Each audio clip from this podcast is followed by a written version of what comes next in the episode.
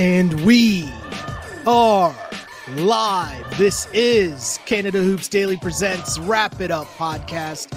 My name is Sheldon Alexander, coming to you live after each and every Toronto Raptors game. You can find this show live and interact and send in your comments and questions. A tough one here. Raptors fall to the Clippers 126-120, but lots to talk about. Always interesting games against the Clippers, especially with the whole Kawhi angle, Norm angle. It's just weird. But a weird game because it was a back and forth game, and the Raptors put up a huge, huge fight shorthanded. So got to give them a lot of credit there. Lots to break down. So send in your comments and questions because that is what the show is all about. So again, remember, wherever you get this podcast live after each and every game, the places to be are Canada Hoops Daily YouTube page, the Canada Hoops Daily Instagram page. Just search that. You'll find us there. Like and subscribe. Make sure you follow, rate us, review us, all that fun stuff. And of course, on the app formerly known as Twitter, we go there on Can Hoops Daily. That's where you can find the site. That's where you can like and subscribe, comment with the show, be a part of the show, because that's what this is. And we bring it to you after each and every Toronto Raptors game. If you ever miss the pod live, don't worry, we got you covered, especially these West Coast, this West Coast swing. We got you covered. You can find us at Apple and on Spotify under Canada Hoops Daily. So we will break this game down. We will discuss a tough loss for the Toronto Raptors. But again, I just think at this point, you know, we keep talking about this season and what this season will mean for the Toronto Raptors. And I keep trying to preach patience, to preach the process over the results. And listen, that's not, you know, that's not about moral victories. That's not what it's about, but it's about being realistic. Okay. And the reality is, on the second night of a back-to-back, taking on the Clippers, who are not on the second night of a back-to-back, but also a Clippers team that, let's be serious, has different expectations, right? This is a Clippers team that has championship aspirations, and a Clippers team that, I mean, you're talking about four Hall of Famers, first off, but also a Clippers team that has been on a crazy, crazy run in which they are 16-3 since December 1st. Like, that's a solid run, right? Like, the date right now, what is it? January 11th, January 10th by the time the game started. But the point remains, 16-3 since December 1st. So take that into account when you're talking about a Raptors team on the second night of a back-to-back, a devastating loss, mind you, the night before, but also a team shorthanded, as Pascal Siakam missed this game with back spasms. And if you remember back to the Lakers game, Pascal took a spill when he was driving to the basket. His legs got clipped. He fell, took an awkward fall. And, you know, he got up gingerly, but he still played, still toughed it out. But the story goes, he woke up this morning, back was feeling a little tight. No reason to rush him back or force him into action, as first off, you want him to be healthy. But secondly, with all these rumors swirling around, you definitely can't have Pascal Siakam or questions about his health. So better to just rest him, and it's all right. But what that means is a Raptors team that's already down a starter without Jakob Poeltl. Now you're down not only another starter, but one of your dudes. Like, there's a big difference between losing Yak and obviously losing Pascal.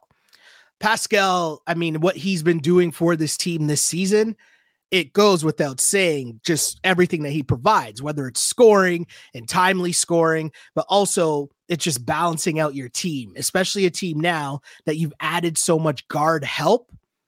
Pascal balances that out with getting busy in the paint. So Darko earning his money after, again, earning his money last night, with the rant still being a huge topic of discussion. And I mean, he's not shying away from it. Pre-game, Darko said, and I mean, I'm assuming anyone listening to this podcast, you're aware of what happened last night, or I guess Tuesday night against the Lakers, in which the Lakers got every single call down the stretch. Darko Rajaković was not happy, and he let the refs know it in an epic tirade rant that was just great and was everywhere, plastered all over all of the talking head news media today in sports. Maybe we'll talk about that at the end because I got some thoughts on that. But anyways, pregame, Darko said, I feel that I'm always going to stand up for my team and for my players and for my organization. Everything that happened yesterday is behind us, and focus is on today's game and the Clippers today. So here we go. Let's break down the game. And in the meantime, between time, please, again, a reminder, send in your comments and questions wherever you happen to be liking or watching this show, pardon me. And I jumped ahead to the liking part, because if you're on YouTube or you're watching this on Instagram, wherever you happen to be, bless us with a like. That's how you support the movement that is this, the Canada Hoops Daily Presents Wrap It Up podcast. We can't do it without y'all, so I appreciate that. So let's get to this game, though. Dennis Schroeder getting in the starting lineup as he's in place of Pascal Siakam, joining IQ, RJ, Scotty, and of course, Thad. Interesting note, Bismack Biyombo waived. Saw that news fly across the timeline. Raps in need of some, you know, some centers, minutes needing to be gobbled up. I think Bismack might fit the bill. You know, I think Raps fans would be kind of happy about that. Anyways, topic for another day. It's focusing on the game. And the Raps started this game, and it was an interesting one, right? Because this game was just back and forth throughout. It was just trading punches. And so I think for me, what I want to focus on in talking about this game is just the rotations, some of the different players we're starting to see, and just the performances. We can highlight some of that. But I thought what was super interesting early on in this game, as the Raptors are trading punches, we're seeing such interesting lineups from Darko. And I get that it's a second night of a back-to-back. Totally understand that. But at one point, we saw Jontay Porter, Gary Trent Jr., Jalen McDaniels, and Garrett Temple all getting minutes in that first quarter. And I thought that was super interesting because Garrett Temple, I don't know if I've seen him play non-quote-unquote garbage time minutes, but credit to Darko, right? It's something he's preached from this his opening press conference, and he stood by it. The fact that he wants his guys on the bench to be ready and be ready because he's going to play a lot of guys. And even being down two starters, being down, you know, rotation guys, doesn't matter. You're going to get minutes, right? Like Jontay Porter was in the G League like last week, and now he's getting like real minutes on the Raptors out of necessity, but still. And the beauty of having vets like Garrett Temple and even Thad Young, who's starting, is those guys are pros that just stay ready, because that's not an easy thing to do in this era, right? Where you're hearing all these athlete pods, you know, whether it's Gilbert Arenas or Jeff Teague or even Paul George, you hear all these athletes come on and they have such funny stories of guys on the bench. Like Gilbert Arenas was talking about dudes on the bench when he was in Washington drinking beers in the water bottles, right? Like, so there's a lot of stuff that goes on in the NBA. And again, if you haven't listened to that pod, that's a definite listen. Cause yeah, he's telling the tea. But again, story for another day. The point is, having vets on your team that stay ready is so important, especially for a team like the Raptors that is trying to rebuild their culture. And when you have dudes who are able to set the culture, dudes who are going to be good examples for the young guys who are the bench players, or even a guy like Grady who's trying to find his way into some rotation minutes, getting to watch and travel with Garrett Temple or getting to watch and travel with Thad Young, and watching these guys go from DNP CDs to, no, you got to be ready to step in the game. That's huge. That's massive. And listen, all these guys played pretty well. They gave the Raps solid minutes. I mean, it was a 1-point game after the first quarter. And as mentioned, this game was just back and forth and back and forth. But I thought, you know, these guys played pretty well. And you got to think about it, right? There's a lineup at one point, Schroeder, Trent, Temple, McDaniels, and Porter actually outscored the Clippers with Kawhi on the floor, by the way, 10-4 to close the first quarter. That's huge. And the Raptors were just, how were they doing it though? It was team basketball, the exact way that Darko wants to play, which is up tempo, but sharing the ball, assists, passing up good shots to get great shots. On their 13 made field goals, Raptors had 11 assists in that first quarter, right? Shooting 65%. That, to me, is how you get things done in the NBA. Team basketball. That's how you get things done when you're undermanned, because you're not going to, one person is not going to make up Pascal Siakam's 23 a night or 22 a night, whatever it is he's averaging per game. One player isn't going to make that up. It's going to have to be a collective. And how do you get buckets when you're talking about the collective or guys that might not be at the skill level of Pascal Siakam? Well, you're going to do that with ball movement. So to me, the fact that Darko had the confidence to roll with these bench guys that don't get a lot of minutes and don't get a lot of minutes together, right? The fact that he had the confidence to do that and that they answered the bell, that to me is showing. So that's what I mean. That's the stuff I want to talk about on this pod, that, you know, it's not so much, I get it, they lost. And I'm not talking about moral victories here, because that's not what this is about. It's about seeing what you have from a first-year coach, right? Seeing what he's able to instill in a very new roster. Like, this whole roster, right, is so new. And I think that's the part where you look at this team and you sense the different vibes around this team, that even though you lose games, you can still look back and say, okay, well, the process of what they're doing here, there's something. You take some positive out of that. And Jontay Porter, right? Like, he looks like a solid, like he could be a solid NBA player. You know, just give him a little more seasoning, give him more time to cook in the oven. Like, he looks like a solid NBA player. And the big part about that to me is just when you look at the Raptors and, you know, you're in a tough spot because already obviously you're without Jakob Poeltl, but dig deeper into the roster. And Koloko, we haven't really heard much about like what's going on with Koloko, but the whole fact that you're now at a point where Jontay Porter is needed and he doesn't look out of place. That's a testament to the Raps staff, because the other part of all this is we've heard all the whispers, people talking about, you know, when's the last time the Raps front office was able to find one of the gems they're used to finding, right? Whether it was Freddie, you know, drafting Norm late, all of these things. Jontay Porter is showing that he's giving you solid minutes and getting a lot of minutes, not looking lost on either end of the floor, but also looking confident. Played 18 minutes tonight, had 9 points and 7 rebounds, also had 4 assists, also 4 of 8 from the floor.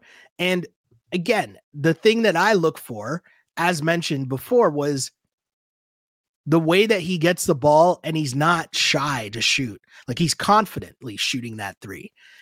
That's pretty cool, because it just lets you, it gives you perspective to stop and think, okay, well, what can he actually be?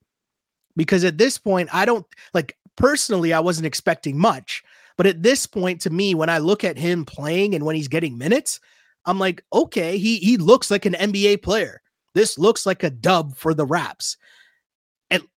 Do you know what I'm saying? Like, does that make sense? He looks like a dub. Like, he looks like an NBA player the Raps are taking a chance on. They had him in the G League. He was doing work in the G League. You bring him up and he's able to give you minutes.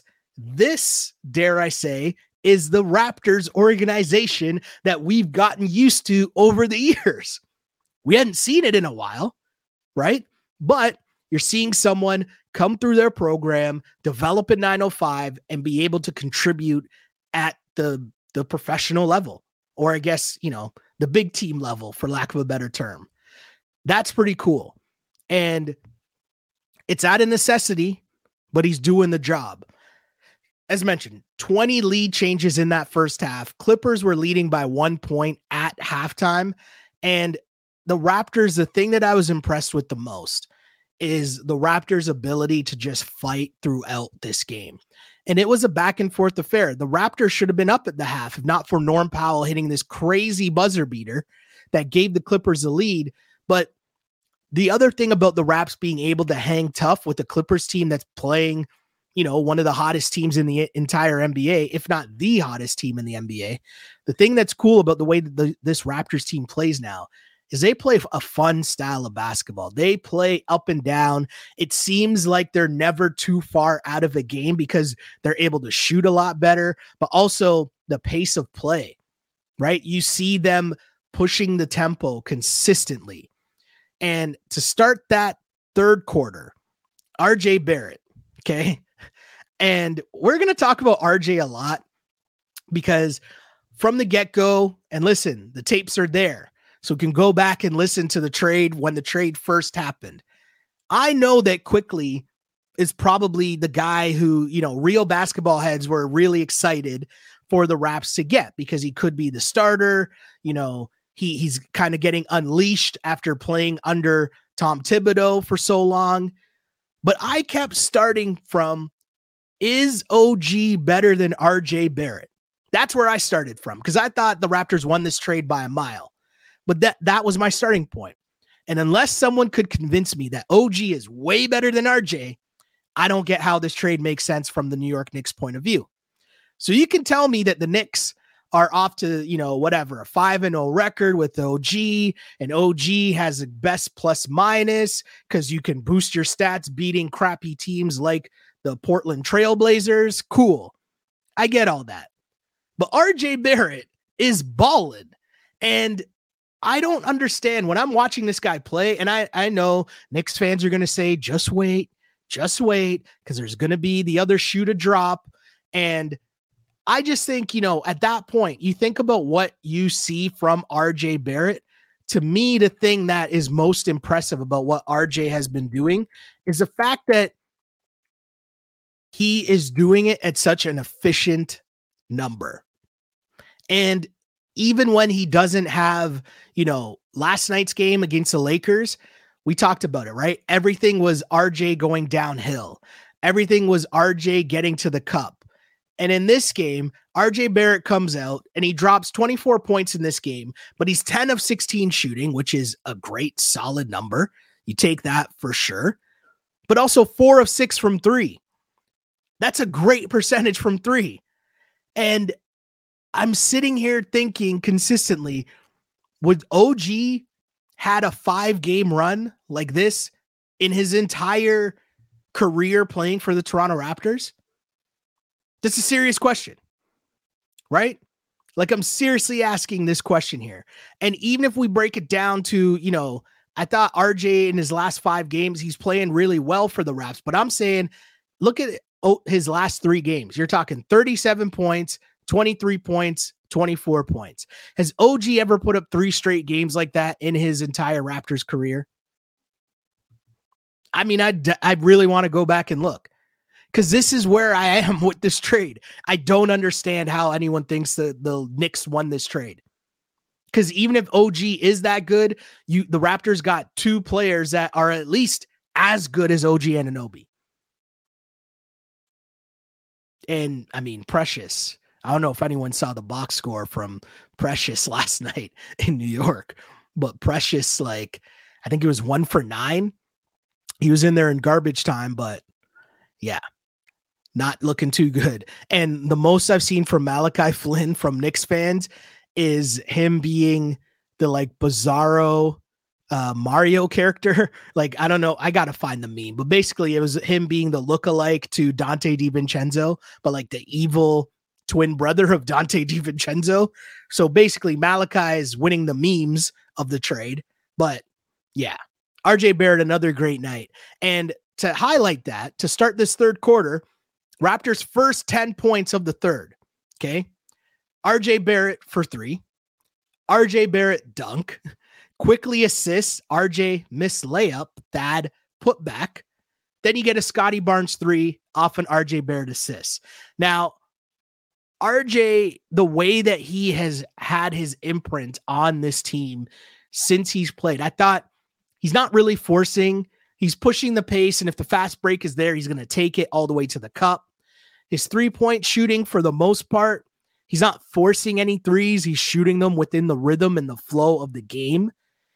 And in this one in particular, where this was a back and forth affair, it seemed like once the Clippers started to spread out the lead, RJ was there to, like, get buckets to keep it close again. I just thought that was really cool.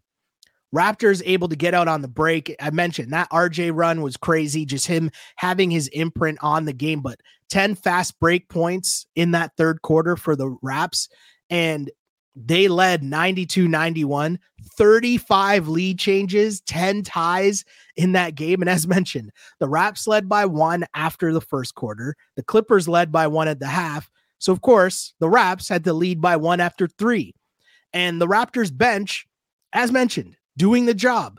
They had the advantage over the Clippers. And I just thought this was a game that, even though the Raptors lost, there's so much to talk about in terms of good performances. And in the fourth quarter, you know, too much Paul George.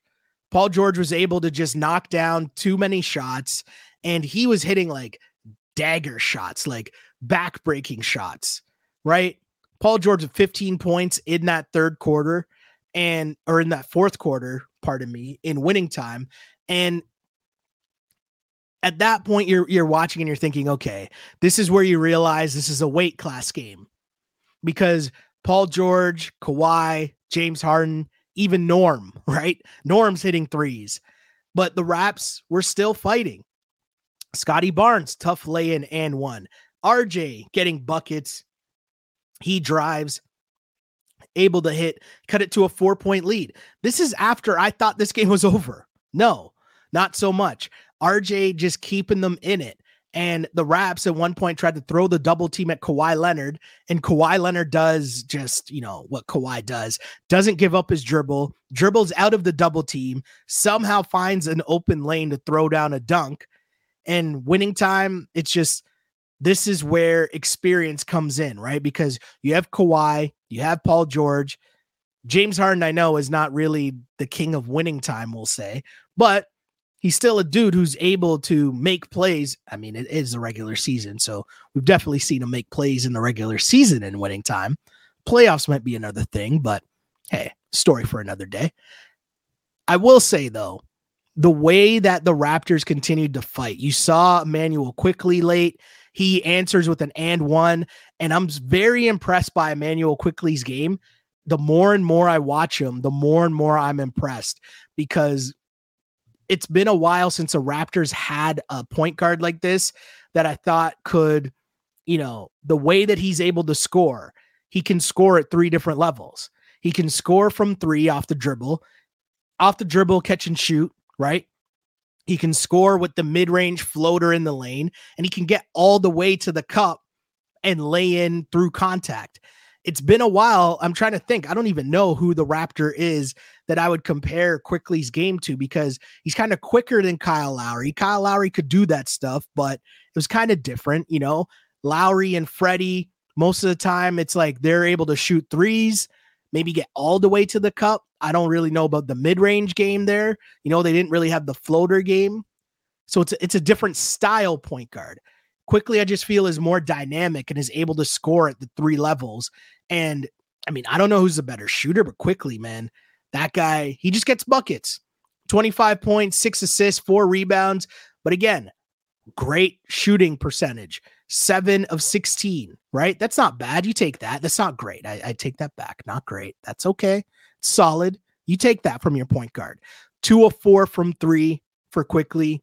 And you look at this game and I'm starting to pay attention to the shots, like who's taking the most shots on the team.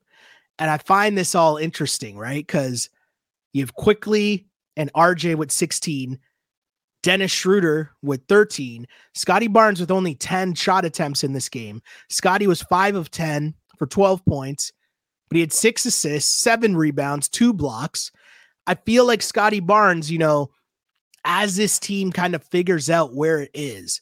I talked about this with Zulfi last night, but shouts to Zulfi, by the way. My guy putting in mega work today. Hopefully you guys are following him. You better be following him on socials.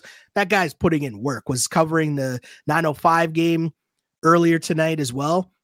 Doing work. But we were talking last night about the fact that Scotty Barnes is so good, like he can do so many different things that, like, It so matters more about the guys around him and how good they are, because he can then settle in and fill in another role. So I know his scoring numbers might be down since RJ and Quickley have come aboard, but I think it's helped him defensively have more of an impact on the team. It's helped him, you know, be that floater in certain instances and be able to come over and get the big time blocks.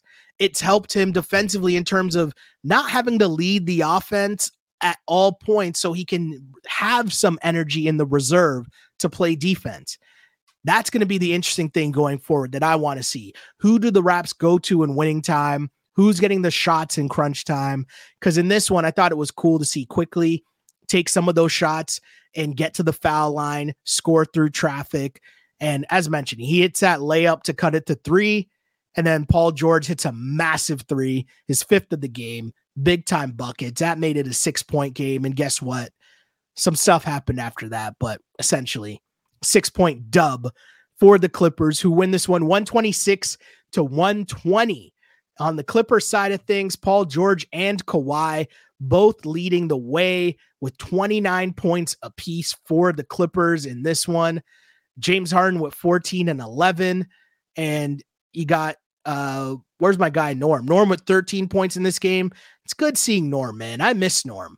I always think, you know, the Raps essentially chose OG over Norm. And like, OG was younger, if I'm not mistaken. So I get it. And, you know, at the time, depending on how, like, OG probably fit beside Siakam and Fred better than Norm did. So I understand that, right? But I always wonder, you know, like, what if Norm stayed instead? And, you know, that also goes into the point of Gary Trent Jr. hasn't really lived up to the hype. You know what I mean? He's been okay, but I wouldn't say that Gary Trent Jr. has been great or amazing in his Raptor tenure.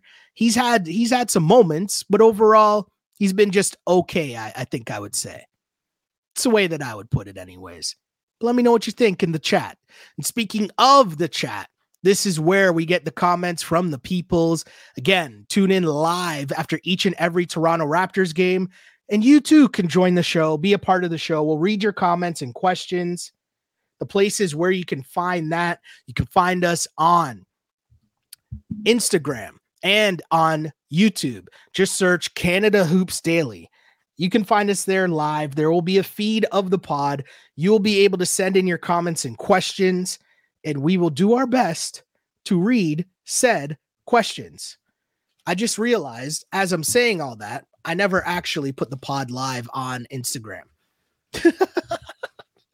I just hit the button right now to put us live on Instagram. My bad to all the Instagram people. But here's the thing. We will take the comments and questions. And where do we start here? There's lots of comments here. Huge shouts to the people in there. Great effort by the young guns. Great energy. Fun basketball to watch. I agree. I think the Raps, you know, the Raps are at this point where I know you refer to them as the young guns. And yeah, they do have young players, but also the balance of having Thad on their team, the balance of having Garrett Temple on their team. It gives them, I love the balance of that because it just, you know, sometimes it's not just about the coaches and what the coaches say. Sometimes you need a player voice to kind of mix things in. You know, and hearing it from guys that have done it before, guys who obviously have had long-term careers, that can rub off on the rest of your team, you know, and a good example set for the young guys. So I think that part's pretty cool for sure and cool to see. Let's get some more comments, though. I'm scrolling back up to the top here. With Pascal, who knows? We might have won that game. It's definitely a more interesting game for sure if Pascal is involved. I thought the Raps did a really good job without him. Clearly, you lost by 6, but the balanced scoring attack that we've seen in most of these games since, you know, 5 Raps in double digits scoring in this game. Thad Young at 8, you know, Jontay Porter at 9. So their offense putting up 120 without Pascal Siakam you still did a pretty good job, you know? So you got some points from your bench, which is what you need if you're going to beat a good team like the Clippers. You got bench production.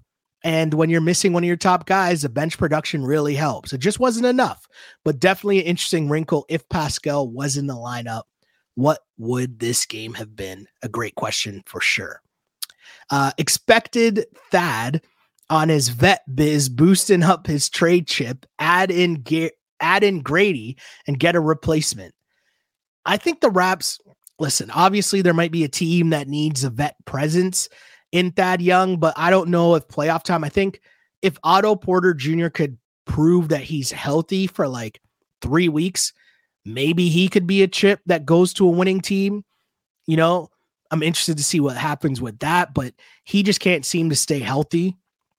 And that's really tough because not only do I think that he could have helped this Raptors team like on the court, but I think if he was healthy, and he was just proving to be okay, he could be a valuable trade asset at the trade deadline. But it's tough when you're not playing. You can't stay healthy. It's tough. And he seems for everyone seems to say he's a really good guy too, right? So that's what makes it difficult as well. More comments. This team gives me hope. I love the fight they put up. Yeah, we mentioned that tonight in a game, like you got to put everything into consideration. It's not excuses. It's just reality. Second night of a back-to-back, you're going up in weight class against a Clippers team that is way better than the Lakers, a Clippers team that is on a roll, as mentioned, 16-3 since December 1st, and a Clippers team that features James Harden, Paul George, Kawhi Leonard, Russell Westbrook, you know, like, those are 4 Hall of Famers. That's a legit team and a really good coach in Ty Lue. And they sat and got to watch you play last night against the Lakers. So the Raps, I'm not saying that, hey, moral victory, we only lost by 6. I'm not saying that. But I'm saying when you sit down and watch that game, there were a lot of moments where it would have been easy for the Raps to be like, we just don't got it tonight. Let's pack it in, head to Utah. And they didn't. They kept fighting all the way to the end of the game and playing hard in terms of pushing the ball up the floor, trying to get easy buckets, playing really good defense. The vibe is just different. They talked about it on the broadcast. The team just looks like they're having more fun. There's more energy. There's a vibe. And there was a vibe before too, but it was straight bad vibes. What else we got? Thad's still showing he's got some gas in the tank. I'm sure he's happy on the floor. Totally agree with that. Thad Young doing the thing for the Raps. Again, 8 points, 4 rebounds, 3 assists, 2 steals. He's just active. 4 or 5 from the floor. He gave them good minutes, 23 minutes tonight. Like, I hope people understand how difficult that is to do. To go from getting no minutes to now you got to start. And start at a position and play center, right? Like, it's just crazy, crazy, crazy stuff. But credit to Thad Young, who's being able to do it. And I really think the Bismack Biyombo thing could be real just because you need other options, right? Thad Young has been able to do it now for 2 games. But remember, Yak is out for a minimum of 2 weeks. So this Thad Young thing might not be able to let you ride for 3 weeks or a month. Jontay Porter's story is cool, but even still, you need more behind him. I'm going to be honest about something here too.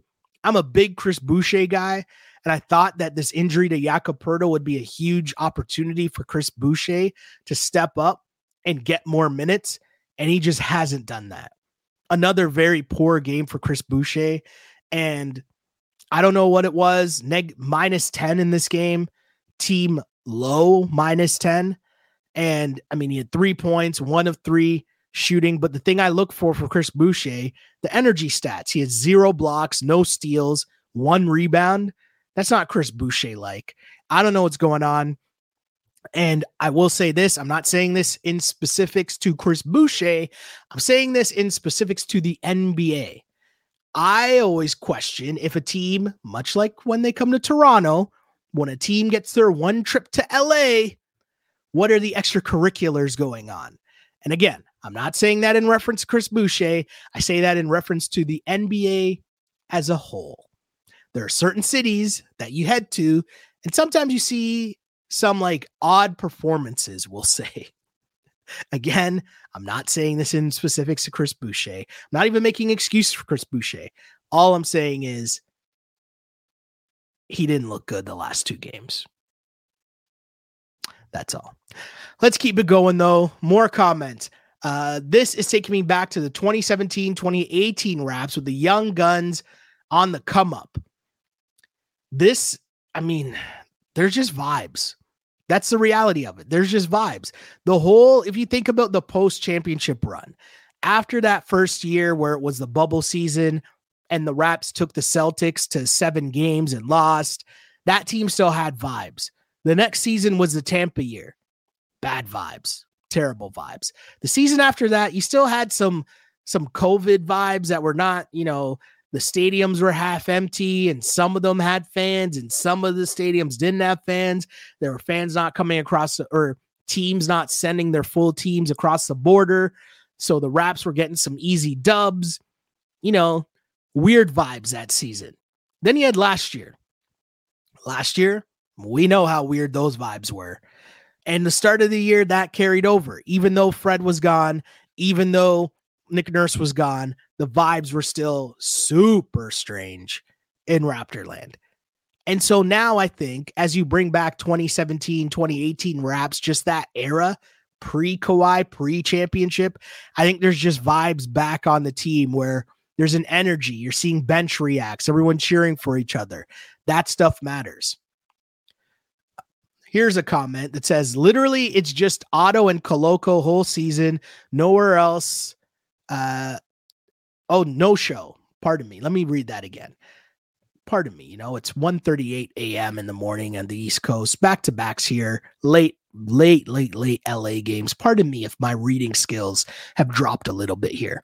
But this comment says, literally, it's just Otto and Koloko whole season, no show. Everyone else has at least been playable. And adds in Grady to that. Yeah, Otto just keeps getting hurt, and that sums up his whole tenure as the Raptors. Koloko, we don't know what's going on. We just know that he's had a respiratory issue. I think there were reports he was on the court, which, you know, doesn't mean anything. Doesn't mean anything in terms of he's close to coming back, but I think it means something in terms of, you know, just good to see him on the court. Because when you have something that's that long-term and that's been going on for this long, you just worry about him as a person and hope that everything's okay in that sense, right?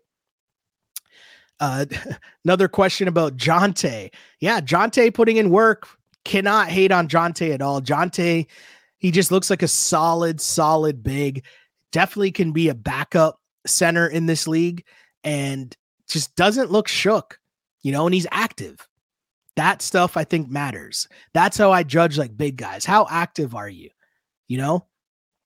What are you doing when you're on the floor in your minutes? Do you look shook? Are you out of position? Those things matter. And for him, 9.7 rebounds, right? 7 rebounds in 18 minutes. I like that. I like that a lot. What does this say? We got a comment here from, let me see if I can bring this up here. I don't know what just happened here. Oh, here we are.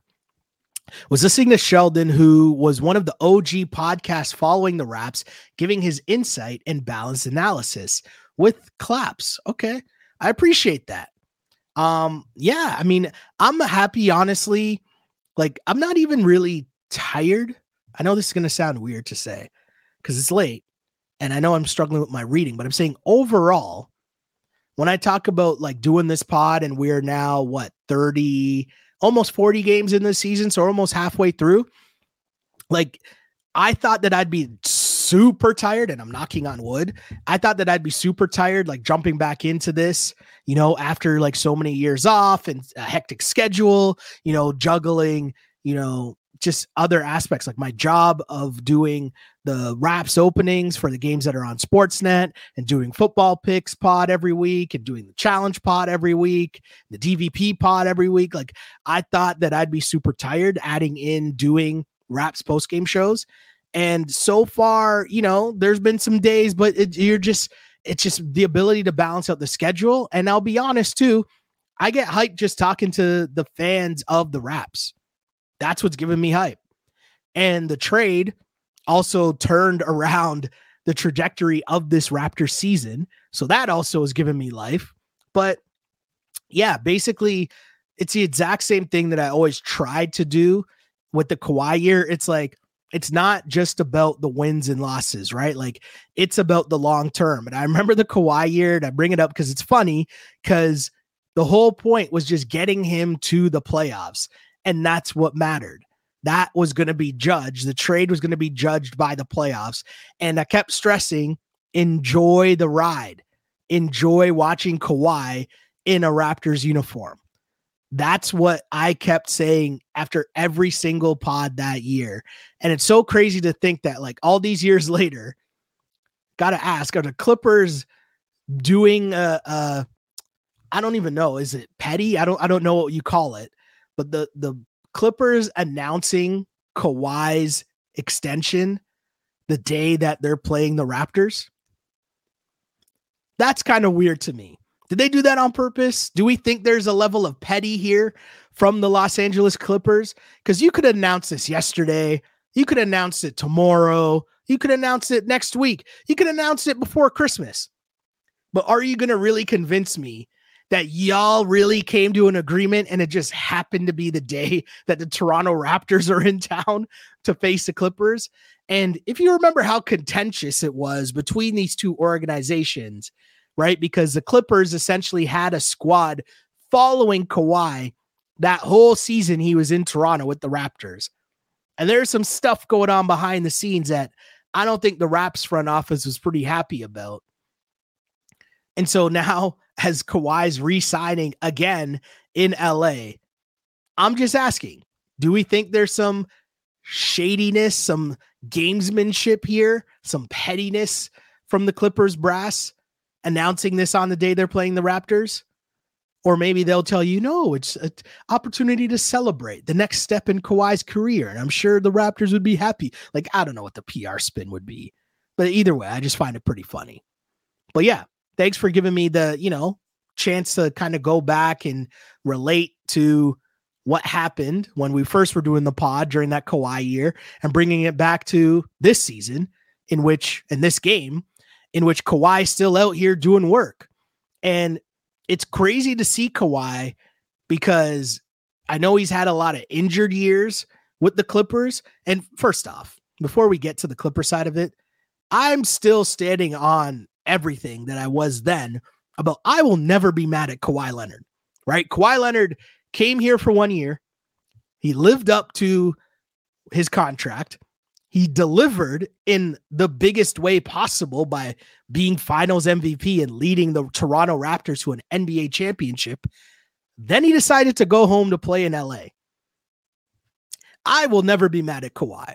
So I know there's, you know, Raptors fans that are salty that he didn't stay in Toronto and he didn't re-sign and that he went to the Clippers, then got hurt. And even the next year, if he had stayed, maybe the Raptors would have won. Like, I understand all of that, but I will never be in the camp of saying anything negative about Kawhi Leonard and his time in Toronto. And I will always big up Kawhi. And I think his jersey should be retired in Toronto. I'm going to be the person to always boost Kawhi, because I feel like as we go further and further away from the 2019 championship, the way that Toronto fans and sometimes the media, I'll say, will frame that NBA championship, it kind of, they try to diminish Kawhi's role. And even saying that sounds so weird to me, but I think it's boosting the other people's roles in the Raptors winning the championship. Therein lies diminishes Kawhi's role, because Kawhi was a key cog in all that, right? Like, do yourself a favor and take like 10 minutes and go back and watch on YouTube. Just type in Kawhi Leonard Sixers series. Okay. If you ever forget, you ever want to go back down memory lane, just go back and watch Kawhi Leonard Raptors 2019 season highlights or whatever. Or you know what?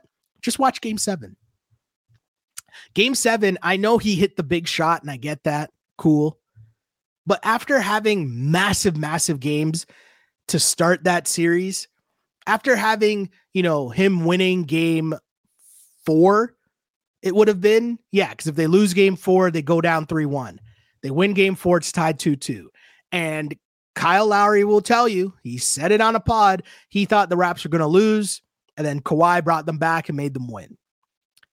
So if you watch game 7 of that series, where every Raptor not named Kawhi and a little bit of Serge had a big shot late, everyone was shook. And mind you, everyone on the Sixers also shook. But Kawhi, he was getting shots up, right? Like that was a star doing star things and putting a team on his back. That is incredible. I will never forget that. That was the most fun I've had watching basketball, rooting for a team in basketball, like cheering on a player. And I made sure, and I kept trying to stress on the platform, the small platform that I had, to just enjoy every second of it and remember that, because that was the dopest shit ever. Like my favorite moments of that Kawhi run is like, first off, the 10-0 run in the finals when it was game 5 and the Raptors were down. Kawhi goes on a personal 10-0 run to give the Raptors the lead. And then Nick Nurse called timeout. Remember, like there was a moment where we thought at home, the Raptors were about to win that game in game 5. Because remember, everyone that night was planning their party and celebration for Raptors winning game 5 at home. And then they were losing that game. And then Kawhi in the fourth quarter said, nah, I'm trying to bring us back.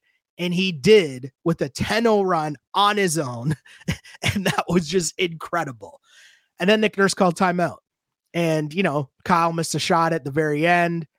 All that fun stuff. And we know what happened. They won game 6. Cool. Everyone goes home happy. But that 10-0 run, again, star player doing star player shit. That's just what the NBA is at its height of entertainment. Also, favorite moments of Kawhi, the Bucks series to win game 6 at home when the Raps are down and Kawhi just had that crazy run at the end of the third quarter. I think the Raps were down like 15 and he cut the lead to like 8 or whatever going into the fourth. And that just started the momentum, and the dunk on Giannis. I'm never going to forget that. I don't know if I've screamed louder. I probably screamed louder the dunk on Giannis than I did the 4 bounce, because the 4 bounce was just weird. Like, wait, did that just happen? The dunk on Giannis, though, because it was Giannis, because it was like capping a run. Come on, man. How y'all going to be mad at Kawhi? There's going to be a day, I hope, that someone's able to do the 30 for 30 or 60 for 60 on the Raptors championship, because the further and further we get away from it, the weirder and weirder that championship is. When you add in all the elements of like Marc Gasol trade and like Kyle being so mad at the DeMar trade and Raptors fans being so mad at the DeMar trade and Kawhi just being Kawhi, like, I shouldn't give that idea away. I shouldn't give an idea. I was about to say something, but it's an idea that I think is pretty good that I shouldn't say into a microphone for free. Interesting. I should write that down. Bottom line is, kids, don't forget about Kawhi. That was awesome. Let me see what other comments we have here. Sorry, any chance I get to reminisce about Kawhi, I'm going to do it. So it was blame the commenters, right? They got me on this Kawhi wave, and I'm going to jump at it every chance I get. And hey, he had a pretty good night tonight too. 29 points, 7 assists, 10 of 18 shooting for Kawhi, getting to the free throw line. He looks healthy. And I think that's really dope, because at the end of the day, you know, he left, he was injured most of the time he's been on the Clippers, but we get spurts every once in a while that just remind us how good that man is. And that's dope. More comments though. What it comes down to is Jontay is more worthy of getting signed from a two-way than Doughton Jr. would have been. Totally agree.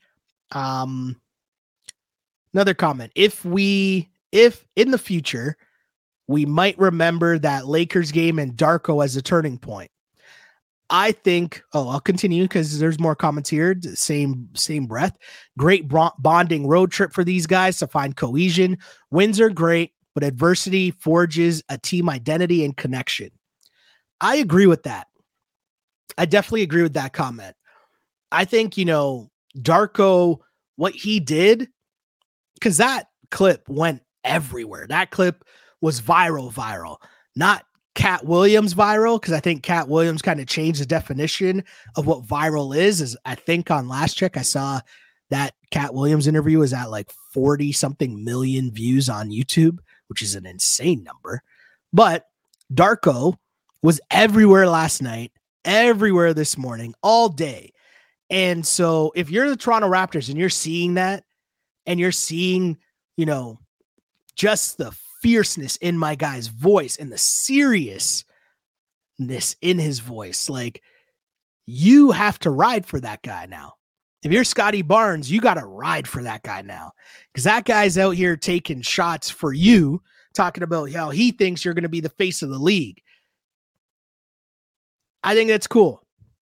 I also think a road trip like this, where you have a trade and you have new guys and you're on the road, that gives opportunity for bonding for sure. So I think that's interesting. Another comment says Precious and Flynn are heading to the Shanghai Ducks. Yo, I'm not going to do them that dirty, but I also can't really tell you that you're wrong. The point is of that is just, we really got RJ and Emmanuel Quickley for OG, Precious, and Malachi Flynn. I'm just saying we might look back on this trade and it can be like one of the craziest trades in Raptors history. Time will tell. It's early, but damn. Speaking of, we've been waiting for years to give us what RJ has given us in 5 games. Yeah, I think that's about, the OG thing was tough for me, man, because I got to say it was at least 3 years overdue where I've said I'm done with the OG is good. Like, OG is what he is, and that's pretty decent. It's solid, but like the whole, is this the year OG breaks out? Oh, OG wants to be a bigger part of the offense. Oh, OG developed this part of his game. And all of that talk, I was tired of for years and years. So if you want to bring in someone younger in RJ, someone Canadian in RJ, someone who, talk about, as Zolfi was saying last night, someone with that dog, like RJ is getting to the cup. RJ ain't shook. I don't know. I like it. I like it a lot. To round out the Kawhi talk, someone says Kawhi got us a chip, then dipped. Yes, he did. But damn, that the chips with the dip, as Drake said, was damn good. Kawhi was another comment. Kawhi was the man, but Gasol got us over the finish line. Listen, that almost speaks to my soul. Anyone who was rocking with us during that 2019 season knows that I was a leader of the Marc Gasol bandwagon.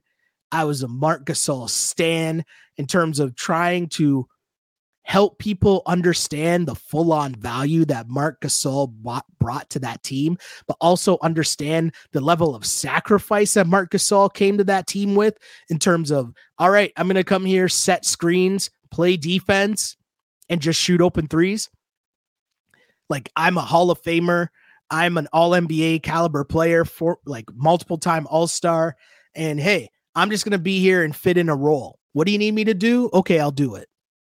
Marc Gasol, man. Also, just fitting in the offense and moving the ball, helping the ball not stick unless your name is Kawhi Leonard. What a time. I'm not saying the vibes. Clearly, the vibes are not on the 2019 level vibes with the Kawhi after the Kawhi trade. But I will say the vibes are very high, and I'm happy to enjoy these vibes because it's been a great ride so far. So huge shouts to anyone tuning in on the late night here as we close in on 2 a.m. on the East Coast. Thank you, everyone, for tuning into this. The Canada Hoops Daily presents Wrap It Up podcast. Thank you to all the people that sent in their comments to become a part of the show. We appreciate that. That is what this show is all about. Huge thank you for that because, you know, without you guys, listen, there is no show. So I appreciate everyone sending in their comments and questions night in, night out. And just a reminder, and know that you can find us live after each and every Toronto Raptors game on YouTube at Canada Hoops Daily or on Instagram at Canada Hoops Daily. Same thing goes for on the app formerly known as Twitter. You can find us at Can Hoops Daily. That's how you interact with the show live. Send in your comments and questions, or else just listen and join the show and, you know, enjoy maybe a needed therapy session like we had last night, because that was huge, you know. And if you ever miss a show live, which happens, because again, it's 2 a.m. in the morning, we got you covered for your morning commute. So huge shouts to the people listening to this in the morning on your way to work. Hopefully we picked up your vibes a little in the morning, you know, maybe your morning workout, whatever it is. We got you covered on Apple and on Spotify. Make sure you like, subscribe, rate, and review on Apple and Spotify. Just search Canada Hoops Daily. Big shouts to the folks at Canada Hoops Daily for bringing the Wrap It Up podcast back. You know, it's been a lot of fun so far. We're trying to let the good times continue. So I thank you for that. Really appreciate it. Because as I always say, I used to pray for times like this to rhyme like this. This is the Canada Hoops Daily presents Wrap It Up podcast, coming to you live after each and every Toronto Raptors game. As always, unpolished and unapologetic. Until next time, see ya.